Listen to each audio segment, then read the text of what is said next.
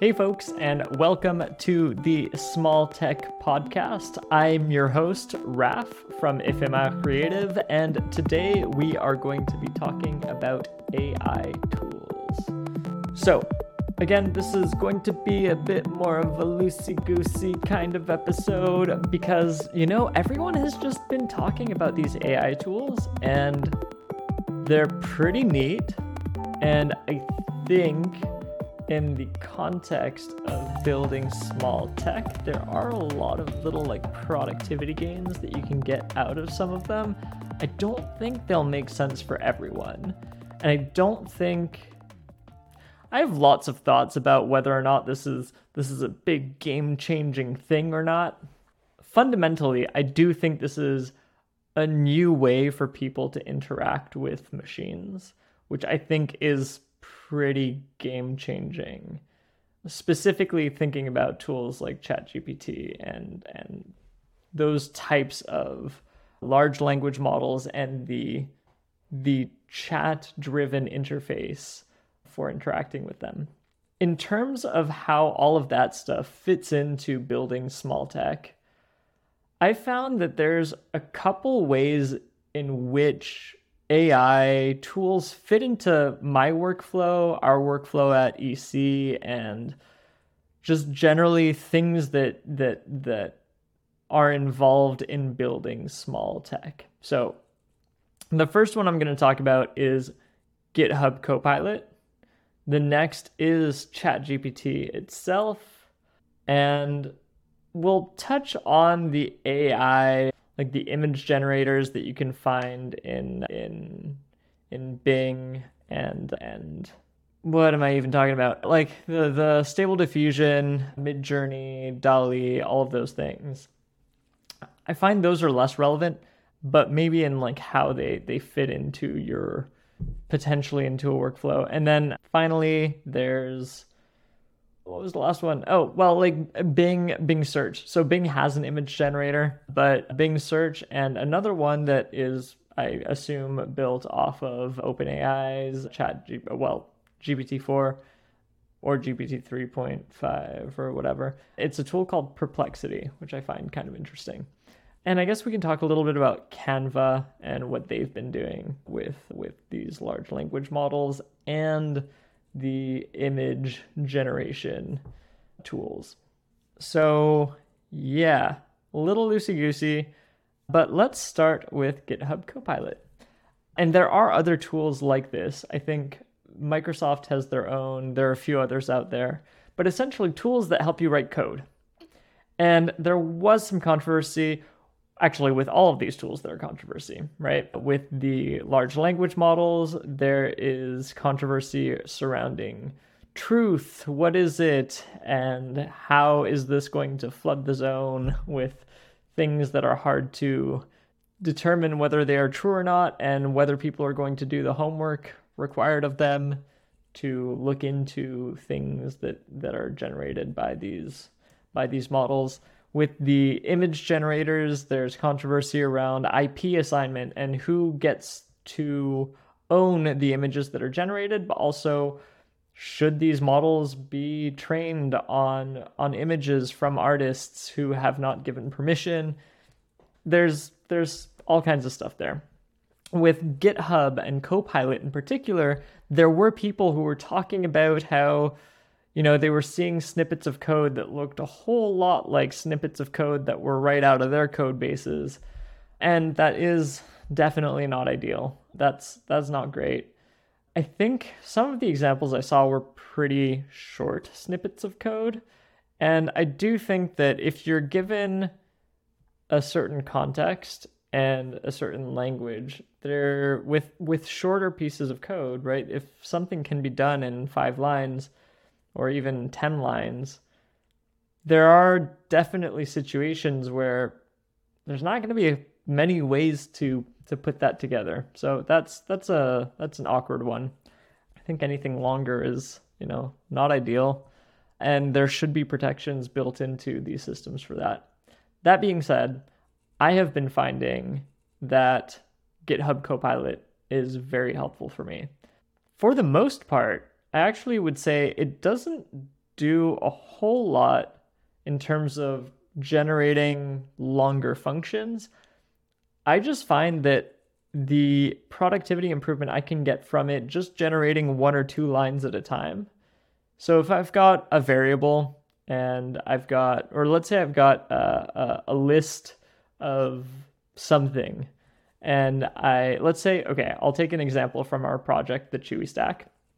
And there's a bunch of components as part of a Chewy Stack project. And when we're building the dependency graph for uh, these different components and how they interact, there's a point in the process where I want to just get the infrastructure components. And so if I already have a function where I've said, here are the components, I've loaded them using this other function, and I start typing the name of a variable called infrastructure components, I find that Git Copilot will write the right code to usually just a single line or maybe three lines to say, all right, let's loop through all of these components and let's filter by type equals infrastructure.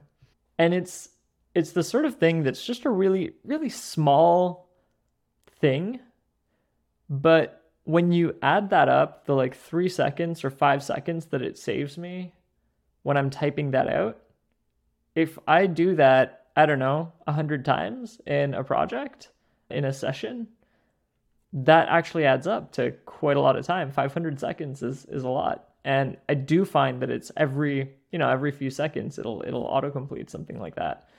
So I think there's a lot of value there. The next one that I want to talk about. So that's code and how you can just build products a little bit faster using AI tools like GitHub Copilot. I think one of the other ones out there is uh, Microsoft IntelliCode, I believe. They have had a product named IntelliSense for a long time, which is just their normal code completion. But IntelliCode, I think, is this predictive predictive model. So yeah, I haven't tried it, but might be neat to give it a shot. The next thing I want to talk about is ChatGPT itself. I have found, actually, what I will likely do with this podcast episode when I'm done is I'm going to take the transcript of the episode I'm going to go to ChatGPT. I now pay for GPT-4 and what I will do is I will tell ChatGPT, here's a transcript. Can you clean this up into a blog post, maintaining a bit of the tone and structure, but turn it into something a bit more clean, few paragraphs. And I will use that as a base to sort of expand on on what I'm talking about now and turn it into a into a into a blog post. And I think there's a lot of value there in terms of using these large language models not to generate anything novel. I don't think that is their role, but to take language that you have or that exists out in the world and doing something with it. So if I feed in a, a, a longer chunk of text and I want to get something out of it, I think that works out generally pretty decently. You still have to double check. So in this case, a transcription, and I want to get a blog post. I find it works well not for summarizing, but for reorganizing and, and cleaning things up. So with with the transcription, it'll it'll I can tell it this is a transcription with transcription errors, and basically it'll clean up that text and it will format it to some extent the way that I might direct it to, which is practical. It usually takes a few tries, but I think it's still a lot faster than me just writing the whole thing from scratch, especially since I've already spoken it out in in this podcast episode. So that was number 2, ChatGPT. I find that the 20 bucks a month is worth it for me, especially for this kind of thing, turning a podcast into a blog post or I've had a few other situations that I find useful. Oh, actually, as a developer myself, one of the things that I find useful as well is using it to remember the format of a command in the terminal. So if I want to use a tool like rsync, which will sync files from one directory to another or from one server to another, and I can't quite remember the flags, for example, to make it do certain things. It, it will basically spit out a command for me. that will do the things I need it to. And I can give it sort of a natural language. So I will say, hey, what's the rsync command to sync this directory with this directory on a remote server with this IP address? And I want to make sure that everything is archived and small and I don't know, something like that. And it'll spit out the right the right command. So that's another neat use of ChatGPT. Uh, and there's an, a bunch of small ways to do that. I find it's good for for code and and terminal commands. If you just need to spit out little little chunks uh, that are useful. The next one, the image generation stuff. I have had almost zero use for this. I think it's more of like a curiosity. I've heard of people who use those tools like uh, Stable Diffusion and DALL-E and Midjourney to generate content to put into their marketing materials. I feel like our brand doesn't really match with that, and I still feel a bit more weird about the the art. I don't know. There's there's a lot of stuff going on with artists who are very unhappy about it. And I I kind of see where they're coming from. It's weird because I don't like I put a lot of uh, code up on GitHub open source. And from my context doing that, I'm perfectly happy for these models to be trained on my code and my writing. I have a fair bit of writing out there on the internet, and that doesn't bother me. I have some art out there online, and frankly, it doesn't bother me that it's trained on my art. But for someone whose living is made off of their art, and who has perhaps invested a lot more time into refining their craft, I can understand where they're coming from. So, yeah, anyway, that's that. Uh, I do know some people who do get a fair bit of value out of the image generation tools for marketing materials as, you know, the header of their newsletter or something like that. They want, they're talking about uh, something that will speed up your website and they want a computer running with shoes on fire or something like that, something silly, and the AI spits it out. And it's kind of fun. And yeah, it doesn't need to be perfect. It's not something that they would have paid someone for anyways. So it's just kind of a neat, a neat additional value for them. So that's, yeah, that's that. And the, oh, actually, on the subject of the image generation tools, if you haven't used Canva before, I think Canva is an amazing tool. I feel like I may have talked about it in a previous episode. If you want to do fairly simple designs for social media posts, presentations, documents, short videos, that sort of thing, and you want access to a bunch of royalty free content built directly into your editor, and you want to have your branding materials available like fonts, colors, graphics, other things that, that you use to make your collateral recognizable as your own. Canva is great for that. And one of the things that they added recently is a bunch of tools built on both large language models and these image generation tools. And so now within Canva, you can generate an image that you might want to use as like the background for for a social media post and so you could tell it hey i want uh, wavy green fields with a hawk flying through the sky or something like that and yeah have it generate that for your background and throw in some text and whatever so that's kind of neat i've tried it once it's a little slow as all of these things are and the quality is eh, it's okay they also added in some tools to generate text directly in there. I find that a little awkward. Again, for me, the primary value that comes out of these large language models is not in generating text, it's in restructuring text that I have generated. Again, I don't think the large language models are, they don't create anything truly novel. Well, that's not exactly true they don't come up with novel ideas. So they'll come up with novel text, but you still have to give them something to work with. And so if you're trying to generate text for a for marketing material, I don't know, I feel like you have to have something pretty good in there to start with. And it just feels like a weird a weird place for me to to be doing that in in Canva.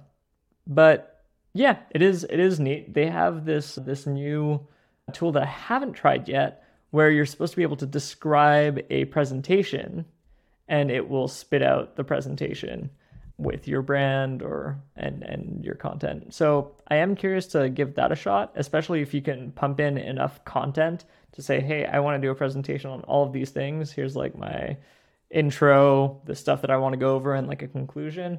Can you put that together in a nice cohesive presentation for me? That would be kind of neat. So yeah, we'll see if that's actually any good. And the last thing I wanted to talk about is the search and sort of finding information in sort of a coherent, natural language format. And it's weird because I don't like my instinct was that this is not something that large language models would be good at and that I wouldn't find much value in it. But I have been sort of proven wrong to some extent, especially framing this again in the context of building a small small tech product. I think if you're operating business, there is some value in being able to quickly parse websites information, whether you're looking for grants, you are trying to find people to connect with, potential clients, I don't know, uh, users for your app, and you're trying to figure out how how all of your your things connect. Perplexity, I think, has been kind of neat. It's a tool that is structured a bit like a search engine, but it provides a bit more context. So it's very much the same value prop as Bing's uh, new chat interface, which is you can ask it a question in natural language and it will do some searching for you, some more traditional search, pull out pages that contain the information that you want and sort of summarize and spit that out in a natural language format. Now, one of the things I find really annoying about Bing is that you have to use Microsoft's Edge browser, which I do not want to use. So I will not be using Bing, which is, I think, a weird move on Microsoft's part because I could absolutely see myself using Bing more often if it weren't tied to the Edge browser. But I use Arc, which is a wonderful Chromium based browser, and I don't want to move away from it. It's lovely. So, no Bing for me. But Perplexity gives me something very, very similar. It will pull out websites that it uses as sources. And so it'll tell you basically where the information came from that it summarizes. But the other thing that I really like about it is it's got a Chrome extension that you can use to sort of summarize or ask questions about a page. So if you're browsing and you come across, for example, a very long grant application document, you can ask it things about that document. You can ask it to summarize and figure out what's what's in there that might be notable. And that's something that I find valuable, even if it's infrequently. The value that I get out of it is is I'd say significant yeah, so those are the AI tools that I've used that I've poked around at. I would love to hear more about what what you all are using. It's it's it feels like quite the explosion of AI tools at the moment. I guess it's been going for a little while, but especially since ChatGPT came came on the scene, things have I'd say very much exploded and I'm so so curious to see where they go. I think there's a there's a hype cycle that happens with any new sort of technology as it it it captures the the public interest, particularly the consumer public interest. But there's something about these AI tools that strikes me as a little different than some of the hype that we've seen over the past 5 years or so. A lot of the technologies that I've seen hyped over the past 5 years, I couldn't find any direct value in them. So whether that's uh, crypto, VR, AR, I know some people got a lot of value out of those. To me, I'm seeing a lot more people get value out of the new AI tools very quickly, including myself. And maybe that's just my own context, but there's something there that I find very exciting. And so I'm curious to see where it where it lands when the hype cycle dies down and we're left with the actually valuable stuff. So, yeah. Anyway, if you want to keep up with uh, this stuff about building small tech, then make sure to subscribe. If uh, you're checking this out on YouTube, make sure to hit that like button. I have been your host, Raph, and we all want to do some good in the world, so go out there and build something good, friends.